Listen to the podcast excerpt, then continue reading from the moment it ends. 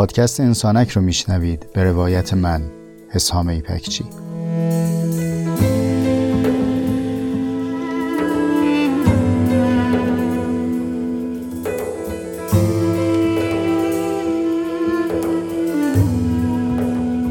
پادکست انسانک مجموعی از جستارهای صوتی است که توی اون تجربیات زیسته و روزمرگی هامون رو با عمقی کمی بیش از معمول روایت می‌کنم.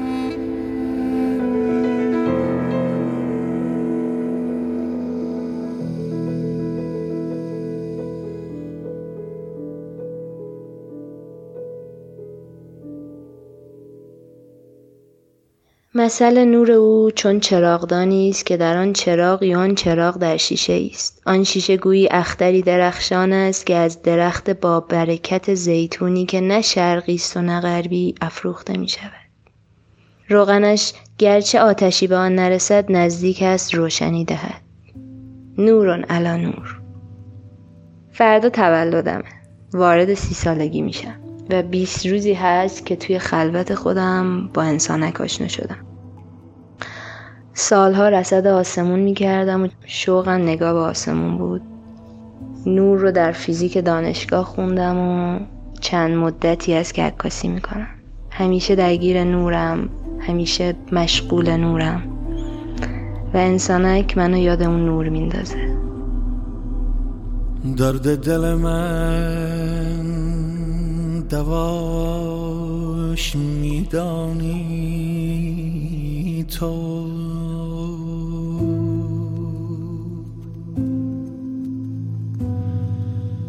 سوز دل من سزاش میدانی تو.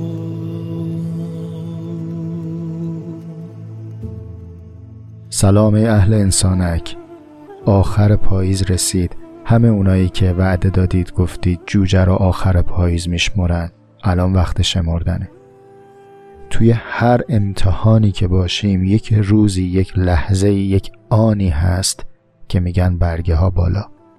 اون لحظه که برگه رو بالا می‌گیریم قبل از اینکه هر مصحح بیرونی بخواد برگه ما رو تصحیح کنه یک اتفاقی در قلب ما هست. یا میگیم آخ یا میگیم آخیش. امیدوارم مسیرهامون رو طوری بریم آخرش به اون آخیشه برسه. من از همصحبتی با شما یه آخیش تو دلمه و با خوشحالی با ذوق میگم آخیش رسیدیم به اولین یلدای انسانک. و خیلی خوشحالم بسات همصحبتیم با شما از نه ماه گذشت. مادر اگر آبستن آدم بود حالا وقت بارزمین گذاشتن بود. من اما نمی‌دونم آبستن چه بودم. هرچه که بود این نه ماه و چند روز با شما خیلی خوش گذشت.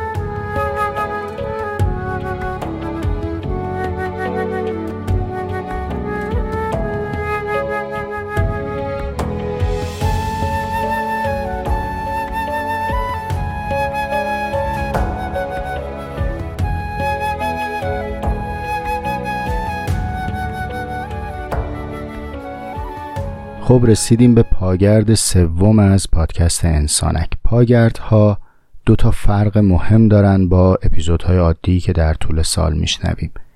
تفاوت اولشون اینه که هر سه ماه یک بار منتشر میشن. یعنی پاگرد در پایان هر فصل سال منتشر میشه.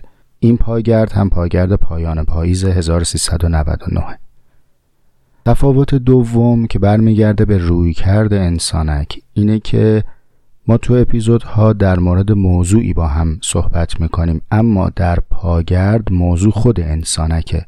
چرا میگم به روی کرد برمیگرده؟ چون روی کرد ما توجه به زندگی و تجربه زیسته است.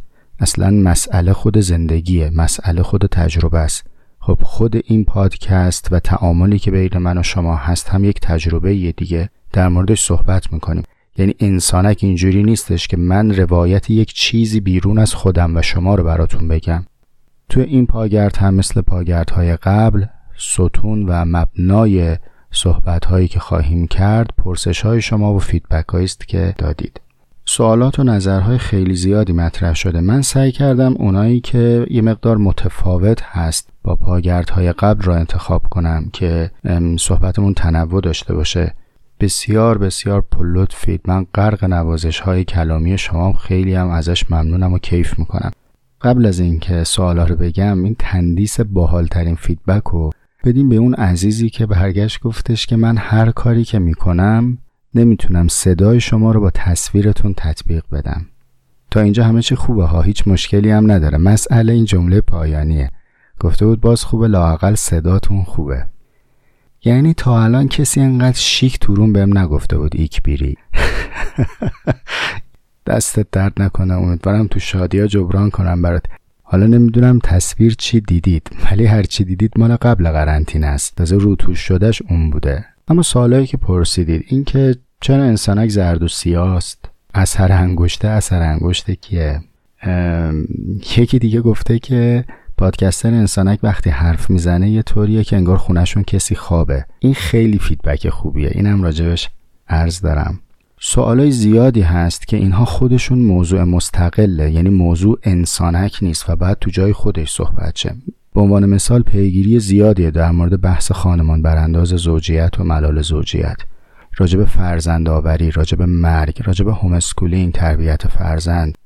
اینا خب جای طرحش توی پاگرد نیست. اینا باید در واقع گوشه ذهن باشه. اگر من عرض قابلی داشتم سوادم رسید که در موردش صحبت کنم در آینده خدمت شما باشم.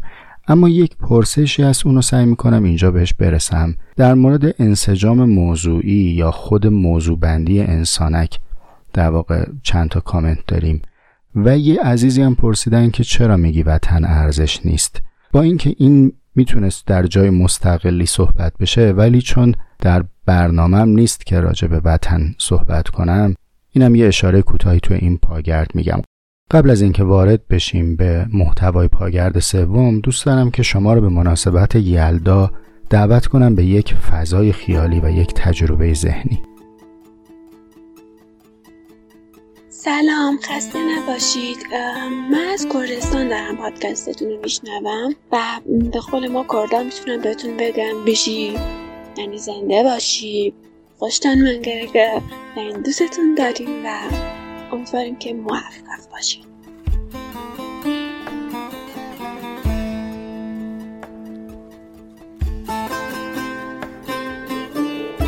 درود بر شما. مرسی از پادکست های زیباتون. من از شهرستان هرکل استان خوزستان. مهمان شما هستم و گوش می‌کنم پادکست های شما رو.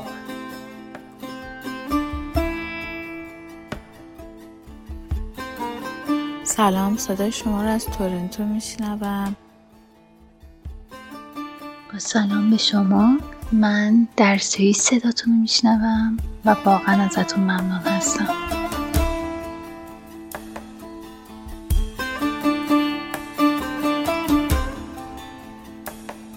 سلام من هومنم از کرج و خواستم بگم که مرتب قسمت به قسمت پادکست انسانک رو گوش میدم. حتی گاهی اوقات چند بار برای اینکه عمیقتر مطالبش رو متوجه بشم.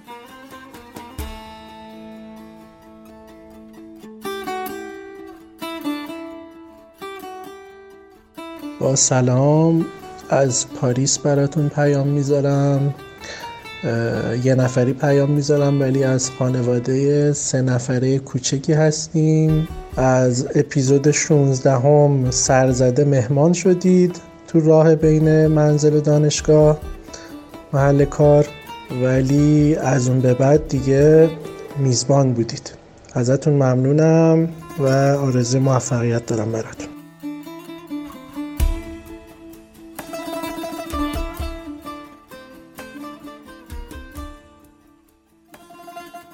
سلام انسانک.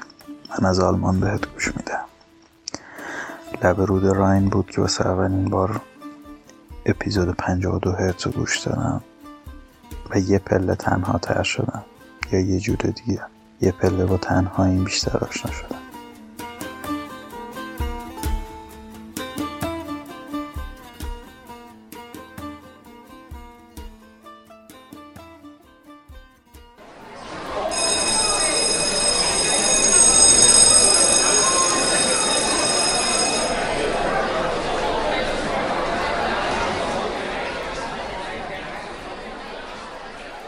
روی پرده خیالتون این نمایشی که براتون تعریف می‌کنم رو تماشا کنید. زنگ کلاس به صدا در اومده. شما هم آروم آروم و سلونه سلونه از زنگ تفری دل کندید. دارید میاین به سمت کلاس. را پله رو میاین بالا از همدیگه می‌پرسید. کلاس چی داریم؟ نمی‌دونم یه کلاس تازه است. از درگاهی کلاس که میاین تو اتفاق براتون آشنا نیست. چرا؟ آخه این کلاسه اینطوری نیست که یک نفر پای تخت واسطه باشه بهش بگن معلم. بعد بچه ها پشت سر هم ردیف ردیف نشسته باشن بهشون بگن شاگرد. وارد این کلاس که میشید می‌بینید که سندلیا چیده شده دور تا دور کلاس. خوش آمدین بفرمایید بشینید. شما هر جایی که بشینید بالای مجلسه. معلم کیه؟ معلم نداریم. اینجا ما با هم هم کلاسی هستیم. آقا اجازه؟ اینجا کلاس چیه؟ اجازه خود شمایید اینجا کلاس انسانکه انسانک؟ کلاس انسانک دیگه چه کلاسیه؟ یعنی می‌خواید براتون تعریف کنم انسانک رو نمی‌تونم تعریف کنم فقط می‌تونم دعوت کنم تماشا کنید اگه بخوام براتون یه مثال بگم که ذهنتون کمی از غریبگی فاصله بگیره می‌تونم بگم شبیه کلاس های انشاست یعنی موضوع میگید انشا بنویسیم؟ بله اما نه توی دفترها لطفا کسی دفتر و کاغذ و خودکار در نیاره. مشق شب و انشای خونه نوشتم به کار ما نمیاد. اینجا همه چیز باید در لحظه شکل بگیره. یعنی چطوری؟ یعنی اینطوری که من موضوع انشا رو میگم شما در صفحه ذهنتون معنا انشا می‌کنید. موضوع انشاء ما یلداست. برای یلدا در ذهنتون معنا انشا کنید معنا پدید بیارید. یعنی چیکار بکنید؟ یعنی اینکه چشماتون هم بذارید سر این واژه در خزانه ذهنتون جستجو کنید. هر آن چیزی که می‌تونید بهش برپا بدید برپا بدید و به معنا بیاندیشید. آقا این توضیحی که شما دارید بازم ما نفهمیدیم چی شد. باشه یه بار دیگه توضیح میدم. ببینید توی این کلاس که همه دور هم نشستیم فرض کنید من یک به یک اسامی شما رو صدا کنم. هر اسمی رو که صدا کنم در جای خودش قیام می‌کنه برپا میشه. اگر صندلی خالی بود ولی اینکه این صندلی خالی به نام کسی باشه هر چه صدا کنیم کسی بلند نمیشه. من و شما وقتی می‌خوایم درباره یک موضوعی بیاندیشیم برمیگردیم به حضار کلاسمون. به معانی اندوختمون مراجعه می‌کنیم. اونها رو صدا می‌کنیم برپا میدیم. هرچه جمعیت معانی انباشته شده در ذهن ما بیشتر باشه. جعبه مداد رنگیمون تکمیل تره پس نقاشی های خوش رنگ تر و دقیق تر یا می‌تونیم بکشیم. هرچه خورجینمون پر باشه از اندوخته یافته های بیشتری رو هم می‌تونیم کسب کنیم. بیشتر از این توضیحی ندارم بهتون بگم. فقط چند دقیقه ای تأمل می‌کنیم و شما پیرامون یلدا فکر کنید و ببینید وقتی به یلدا فکر می‌کنید چه معانی در ذهن شما برپا میشه.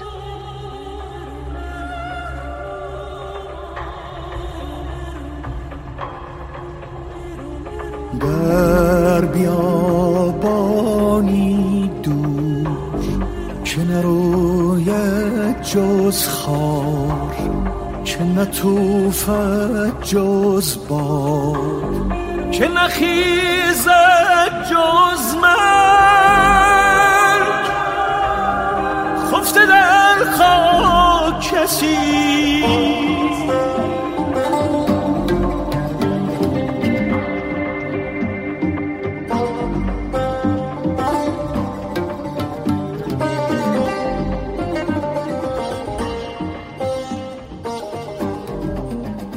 توی این کلاس انشا و توی این زنگ انسانک نمره نداریم رقابت نداریم مقایسه کسی با دیگری نداریم بلکه هر کسی رو نسبت به خود سابقش باید سنجید.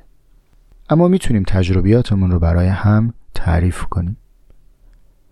چشمامون رو که هم گذاشتیم به یلدا فکر کردیم چیزای مختلفی به ذهنمون اومد. از تخمه و هندونه و انار و آجیل گرون شده و دور همیایی که حسرتشو داریم و پارسال شب یلدا چه کردیم و حتی دختری به نام یلدا و فال حافظ و خیلی خوب اینا تجربیات دیگه چی؟ بریم یکم جلوتر ببینیم دیگه چی دستمون میاد به شب فکر کردیم نه؟ اما نه شبی مثل هر شب این شبی که میگن شب نیست اگه شبه مثل هر شب نیست چرا؟ چون شبتره شبتره؟ آره یه دقیقه ببین یلدا یعنی شب بلند شب به چی میگن؟ شب یعنی پنهانی یعنی مستوری یعنی باطن یعنی نهان نهان برای چی؟ نمی‌دونم من تو ذهنم شب مثل بذر دیده میشه بذری که نهانه اما در صبحی جوانه می‌زنه و رویده میشه یکم دیگه که فکر می‌کنم شب برام مثل میان پرده های تاریک نمایشه. دیدید وقتی که نمایش نگاه می‌کنید لحظه ای کل سن تاریک میشه خاموش میشه. یک تردد گنگی حس میشه ولی چیزی نمی‌بینیم. فقط منتظریم ببینیم که در پس این هیاهوی نادیدنی چراغ که روشن میشه صحنه چه تغییری کرده و ادامه نمایش به کجا میره. انگار که ما آدم ها در صحنه زندگی یک لحظاتی به شبمون فرو میریم. صحنه نمایش خاموش میشه تا صبح فردا اونچه که شب سرشتیم رو رو کنیم. در واقع ما اندوخته های شبمون رو صبح میاریم سر کار صبح میاریم تو جمع صبح میاریم اظهار می‌کنیم. این صبح لزوما به معنای ساعت هفت صبح تا پنج غروب نیست. بلکه این صبح هر مهلتی است برای آشکاری. خب اگر اینجوریه که هر نهانی شبه و هر مجال آشکاری صبح میشه گفت آبستنی هم شب نوزاده که در صبح تولدش چشم باز کنه و ببینیم که در این شب چه سرشته شده؟ معنی بدی نیست من اینو دوست داشتم. بچه ها تو یلدا من به آبستنی فکر کردم به شرحی که براتون گفتم. آیا ممکنه که یک سال یلدا باشه؟ یا یلدا فقط باید در مقیاس 24 ساعت دیده بشه؟ سال یلدا؟ سال یلدا یعنی چی؟ راستش منم نمی‌دونستم تا این ده ماهی که توی این حفره زیرزمینی با خودم تنها نشستم انگار که یک سال دارم نهانی طی می‌کنم سخت نیست خیلی سخته خیلی اصلا گفتنش درد داره ولی می‌دونین به چی فکر می‌کنم؟ به این که شبی به این بلندی عجب صبحی در پی داره. نه؟ می‌بینید چقدر میشه در یلدا انشا نوشت؟ آیا ممکنه شب گور هم به طلوع صبحی ختم بشه؟ آقا تو رو خدا انقدر سوال نپرس که ذره جواب بده. شرمنده. جواب نداریم. خیانت در حق شما اگر بگم بیاید جوابهای منو بشنوید. بیاید جوابهای من رو بشنوید یعنی دعوت شما به من. یعنی فراخان شما به این که مثل من فکر کنید. در سوالات اساسی در پرسش های وجودی تقلید امکان پذیر نیست روا نیست.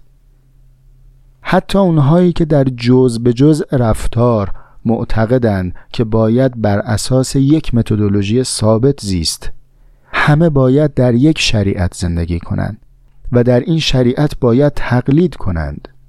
خودشون رو تطبیق بدن با بایدها و نبایدها و امر و نهیهای استنباط شده دیگری. حتی در این تفکر هم شما اجازه ندارید اصولتون رو تقلید کنید. ابتدای زندگی اصوله. انتهای زندگی اصوله. هیچ کس حق نداره در این اصول تقلید کنه. خودت باید پیدا کنی.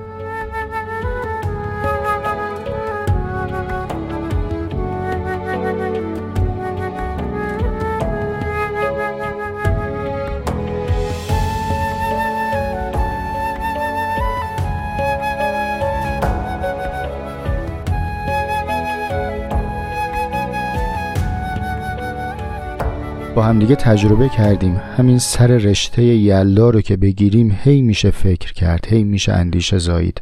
میشه در شب و روز فکر کرد در نهانی و ظهور فکر کرد در مرگ اندیشید در طلوع پس از گور اندیشید. صرف نظر از اینکه حاصل این اندیشه چه باشه راه اندیشیدن و کاویدن برامون باز میشه. تازه در خود معنا میشه اندیشید. آیا روز هیچ معنایی نداشت؟ آیا شب هیچ معنایی نداشت؟ من از جیب خودم معنا بخشیدم به اونها. خب من در این جیبم معنا را از کجا یافته بودم که به شب و روز بخشیدم؟ یا اینکه شب و روز خودشون داشتن معنا دیکته می‌کردن. من فقط دیکتم رو نوشتم. من یه کاسه بودم تون پر شد. یا اینکه نه اینه و نه اون. هم شب و روز در خودش معنایی داشت هم من بشر آورده ای داشتم که توانستم اینها رو به هم پیوند بدم. و از به هم چسباندن آنچه که می‌دانم به حل معمایی که نمی‌دانم رسیدم. همچنان راه تفکر بازه. آیا من زمانی که شروع کردم به یلدا اندیشیدن بقیه این صحرا هم برام روشن بود؟ یا هرچه رفتم و رفتم هی بر روشناییش افزوده شد ولی باز هم به شبی ختم شد. ممکن این شب و روزی که بیرون از خودمون داریم تجربه می‌کنیم در جهان تفکر هم باقی باشه؟ یعنی فکر می‌کنیم و بعدش برخی از مجهولات برامون آشکار میشه صبح میشه. هنوز حز صبح نبرده می‌رسیم به یک آستانه که می‌بینیم از اینجا به بعدش تاریکی است به شب می‌خوریم. تو همین جاست که خیلی از اندیشمندان می ایستن ما تصورمون اینه که بچه ها از تاریکی میترسن. اما از من بشنوید بعضی از پیران و مشاهیر اندیشه از شب ترسیدن.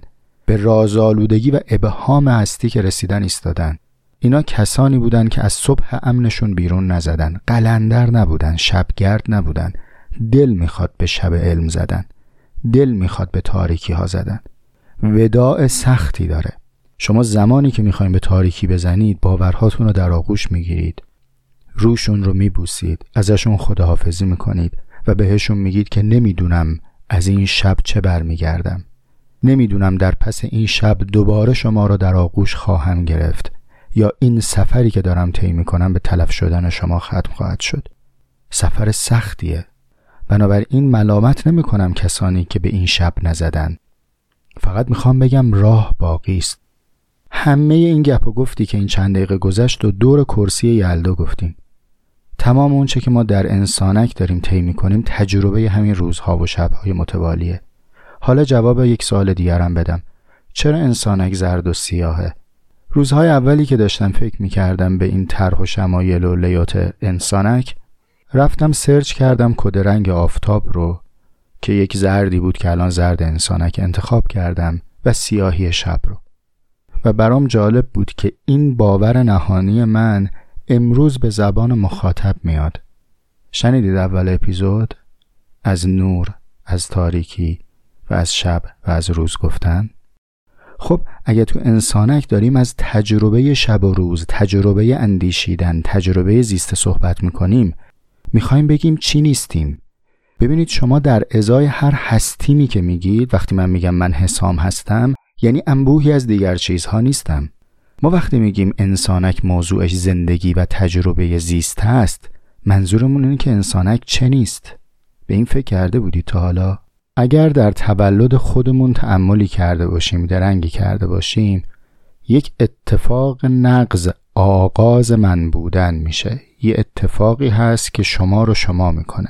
هر کدوم از ما از زمانی آغاز میشیم که از دیگری جدا میشیم. تولد بچه رو کی جشن می‌گیرن؟ از زمان جدایی از مادر. این رو گفتم که الان یه ارزم رو ادامه بدم اما همینجا به خاطرم اومد که یک وعده بدم بهتون. در فصل بعد انسانک یعنی زمستان 99 طلب شما از من یک اپیزود در باب جدایی براتون بگم. جدایی برخلاف اون چیزی که عمدتا در زبان عمومی ما مذمت میشه سرآغاز بودنه.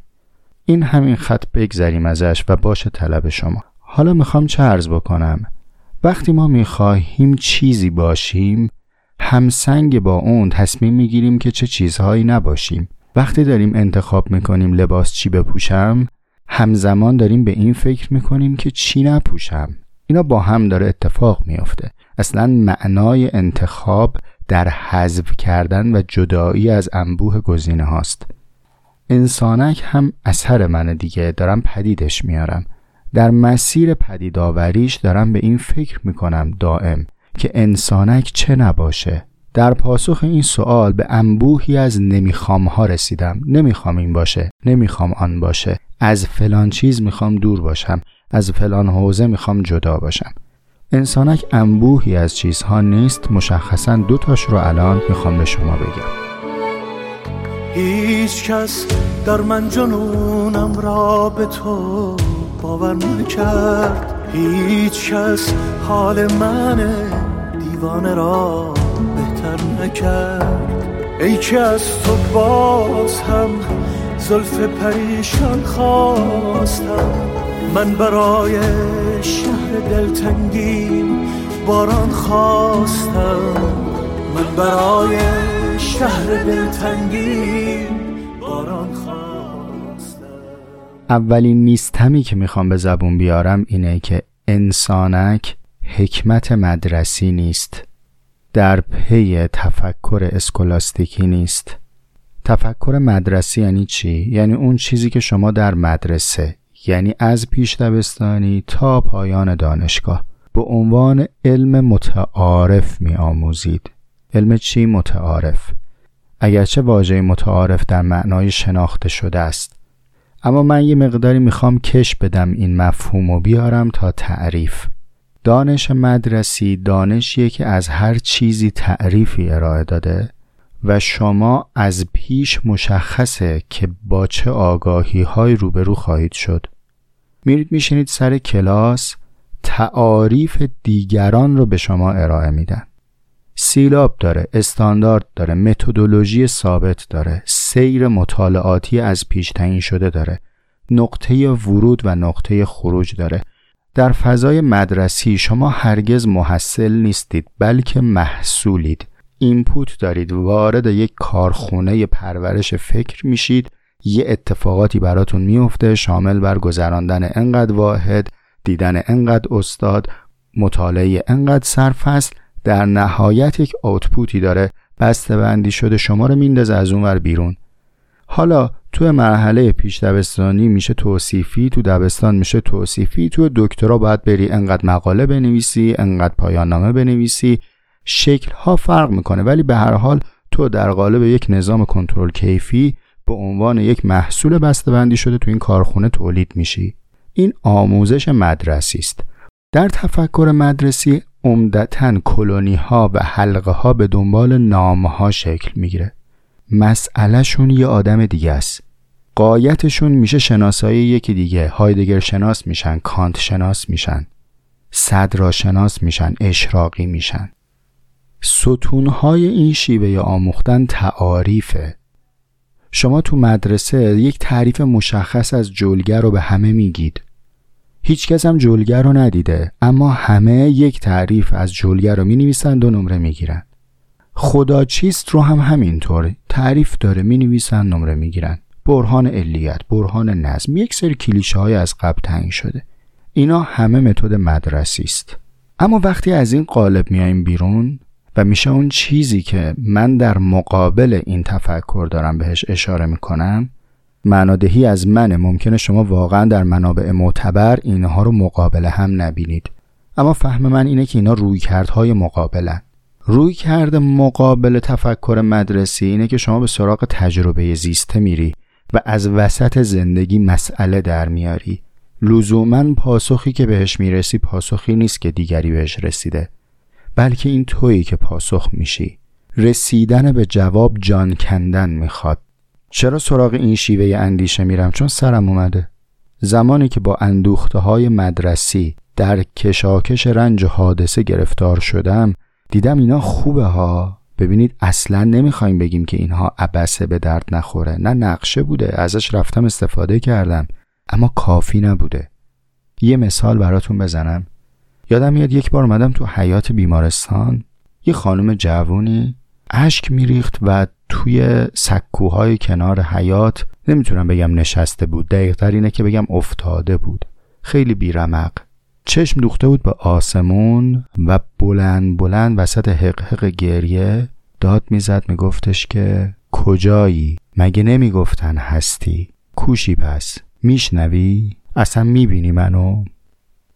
این سوال سوالی نیستش که یک معلم مدرسه گذاشته باشه جلوی این خانم.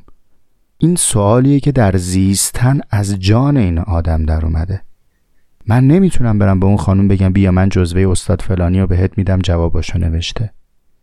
هیچ پاسخ بیرونی وجود نداره. این سوال برآمده از زندگیه از تجربه است. به همین خاطره که من مقاومت دارم در برابر اینکه انسانک رو به یک پاسخنامه تبدیل کنم بگم بیاین این پاسخها رو بگیرید ببرید باش زندگی کنید. یادتونه گفتم در تفکر مدرسی تعاریف وجود داره؟ من برای اینکه به شما یک تلنگری تقدیم کنم و فرصتی باشه که خودتون ایار سنجی بکنید پیشنهاد می‌کنم این کاری که دارم الان عرض می‌کنم و انجام بدید. یک چیزی رو انتخاب کنید. هر چی که دوست دارید. هندونه خربوزه یه درخت صورت یه آدم. و شروع کنید این رو با نهایت دقت تعریف کنید.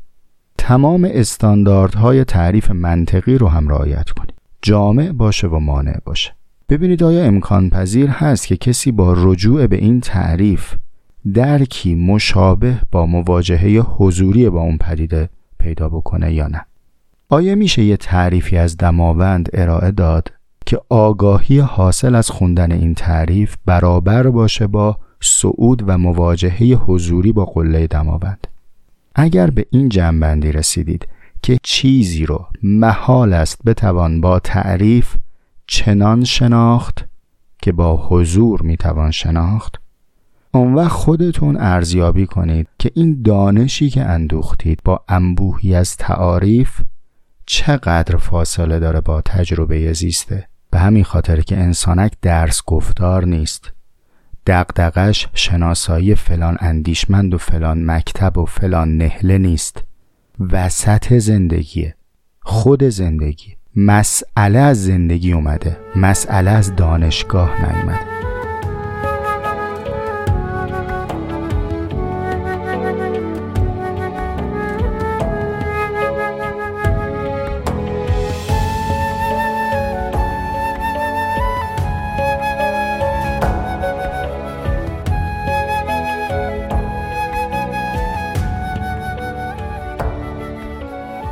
اما دومین چیزی که انسانک نیست اینه. انسانک تخصصی نیست. نه تنها تخصصی نیست بلکه دعوت کننده به عبور از تخصص گرایی است. عبور از تخصص گرایی یعنی چی؟ یعنی از فردا اون جنابی که مثلا شغل شریفش اینه که سبزی میفروشه بره لوله کشی کنه. جنابی که لوله کش هست بره ساختمون سازی کنه. ساختمون ساز بره طبیب بشه طبیب بره صراف بشه. آیا منظورت اینه حسام؟ ببینید در ظرف پادکست واقعا نمیشه عبارت و جمله ها رو خیلی خیلی دقیق گفت. من دلبسته به انصاف مخاطبم.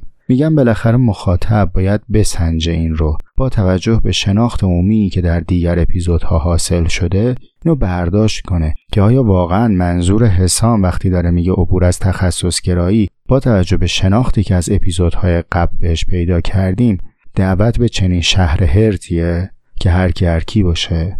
ببین عزیز موضوع تخصص در اصناف و حرف و مشاغل جای خود.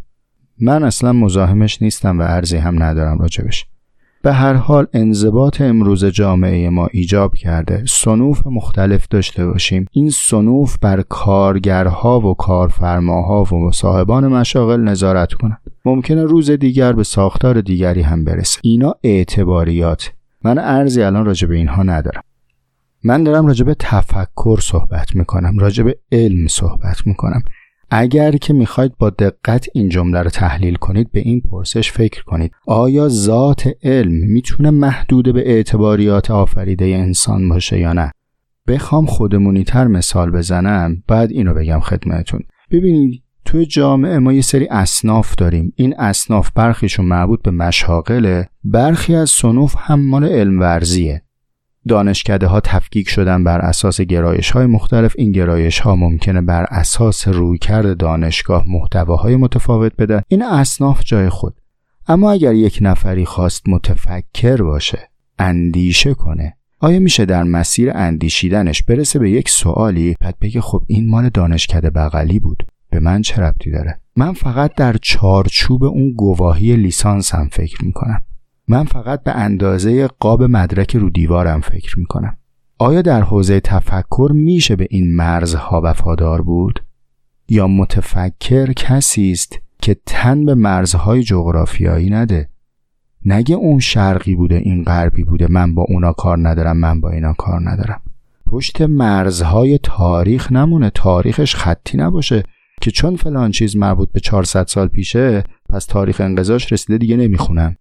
یا فلان چیز رو دربست میپذیرم چون مال دو هفته پیش بوده. روی کردش نسبت به آگاهی مثل روی کردش نسبت به نون لواش نیست. متفکر اسیر القاب نیست. از فلان کسک یاد نمی‌گیرم چون پی نداره. با اون یکی کار ندارم چون کچربار تنشه یا چون عبا رو دوششه. از این یکی یاد نمی‌گیرم چون کروات زده یا چون ریش داره. این شامورتی بازی مال متفکر نیست. متفکر تن به مرز نمیده. متفکر فقط در صحرای تفکر خودش میتازه. از شبی به روزی از روزی به شبی پیش میره. بنابراین صحبت من در باب سنف نیست. مثال بزنم خدمتتون. خیلی ها اینجا براشون سوء تفاهم پیش میاد که فرض بفرمایید اگه حسام داره حرف می‌زنه چون بلد چند کلمه پشت سر هم بچینه پس انگار که او بلده به من هم مشورت بده چطور زندگی کنم. دوچار این اشتباه میشن که از من در خصوص مسائل شخصی زندگیشون مشورت بگیرن. وظیفه اخلاقی من اینه که پاسخ بدم. دوست من عزیز دل شما نیاز به therapist دارید. therapist بودن صنف من نیست. therapist باید کسی باشه که دهها و صدها case دیده. حتی هر therapist ی لزوما انطباق نداره با نیاز شما. رویکرد درمانی شما باید متناسب با دردت باشه. اینجا من به تخصص ها پایبندم. اما اگر در حوزه اندیشه برسیم به یک موضوعی که این موضوع نیازمند این هست که بریم در روانشناسی مطالعه کنیم در فیزیک مطالعه کنیم در سیاست در حقوق مطالعه کنیم در طب مطالعه کنیم. اینجا یا باید بگیم چون تخصص نیست من بهش فکر نمی کنم یا نه من پی مسئلم میرم. به این معنا انسانک دعوت کننده عبور از تخصصه. نه انسانک که اساسا اندیشه اقتضاش اینه. افلاتون مگه فیلسوف نبوده؟ سردر باغش نوشته بود هر که هندسه نمی‌داند وارد نشود. بلد نبود بگه هندسه که مال جامعه مهندسین اصلا مهندس کسیه که هندسه می‌دونه. فیلسوف میگه هندسه نمی‌دونی نه یا؟ این مال غرب. یه مثالم از این ور بزنم. خواجه نصیرالدین توسی میگه هر کی می‌خواد علم توحید بدونه. علم توحید در ادبیات خواجه نصیر یعنی قایت علم تهش. هر کی می‌خواد علم توحید بدونه دو مقدمه رو باید بدونه. چی اون دو مقدمه؟ معارف یک و دو پاس کرده باشه؟ نه عزیز. یک علم تشریح یعنی بدن انسان باز شد جلوش بتونه بخونه. دو علم نجوم ستاره ها رو بشناسه. نیومده بگه تو که پزشکی خوندی پاشو برو آمپولتو بزن چی کار داری با حکمت؟ میگه نمیشه نسبت به آسمون گنگ بود. این صفحه پهناور رو بالای سر دید و هیچی ازش نفهمید. ولی معتقد باشی که می‌تونی نویسنده این صفحه رو بشناسی. اینم خواجه نصیر توسی رساله فلسفی داریم که کوچکترین جزء یک ماده که حالا ما بهش میگیم اتم آیا باید گرد باشه یا غیر گرد؟ صحبت اینه که اگر گرد باشه دو کره فقط در یک نقطه به هم مماس میشن. پس در ریزترین جزء ماده بین اجزا خلع پیش میاد. آیا این خلع رو بپذیریم یا نپذیریم؟ یعنی نیومده بگی من فیلسوفم فیزیک بهم چه ربطی داره.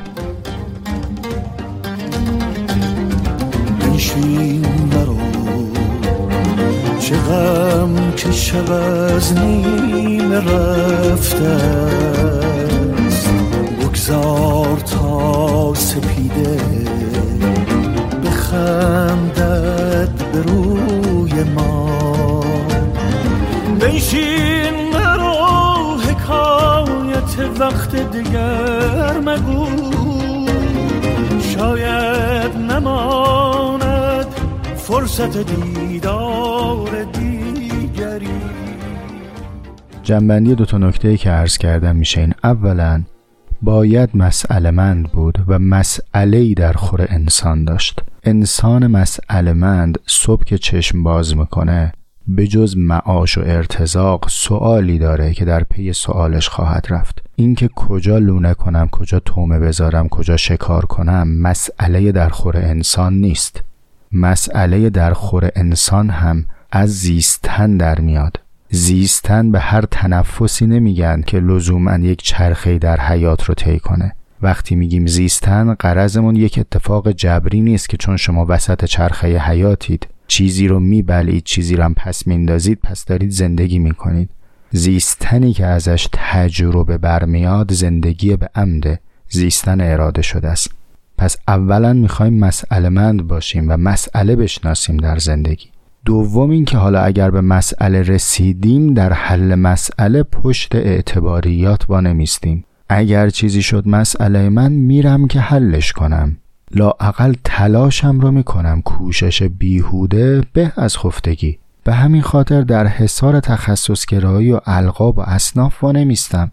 چه بسیار آدم هایی که صاحب تعلیفن صاحب تصنیفن. کتاب زیاد دارن. کتاب زیاد نوشتن چه بسا؟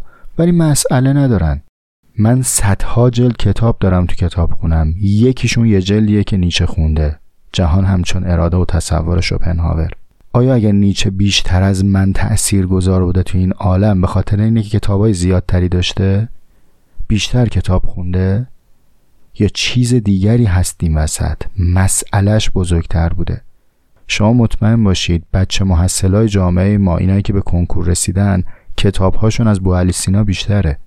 اما آیا بیشتر از علی سینا فهمیدن؟ انقدر کثرت منابع نبوده اما تحولات عمیقی پدید آوردن. چرا؟ چون مسئله داشتن و مسئلهشون بزرگ بوده. دلبسته تلسکوپ و میکروسکوپ نبودن ناگزیر بودن در تعقلشون مسئله حل کنن الان تلسکوپ میکروسکوپ اسباب بازی بچه های ماست. اما مسئله نیست. القصه این که در انسانک من می‌خوام خودم رو مسئله من تربیت کنم. اما مسیرم رو دارم بلند بلند و با میکروفون روشن طی می‌کنم.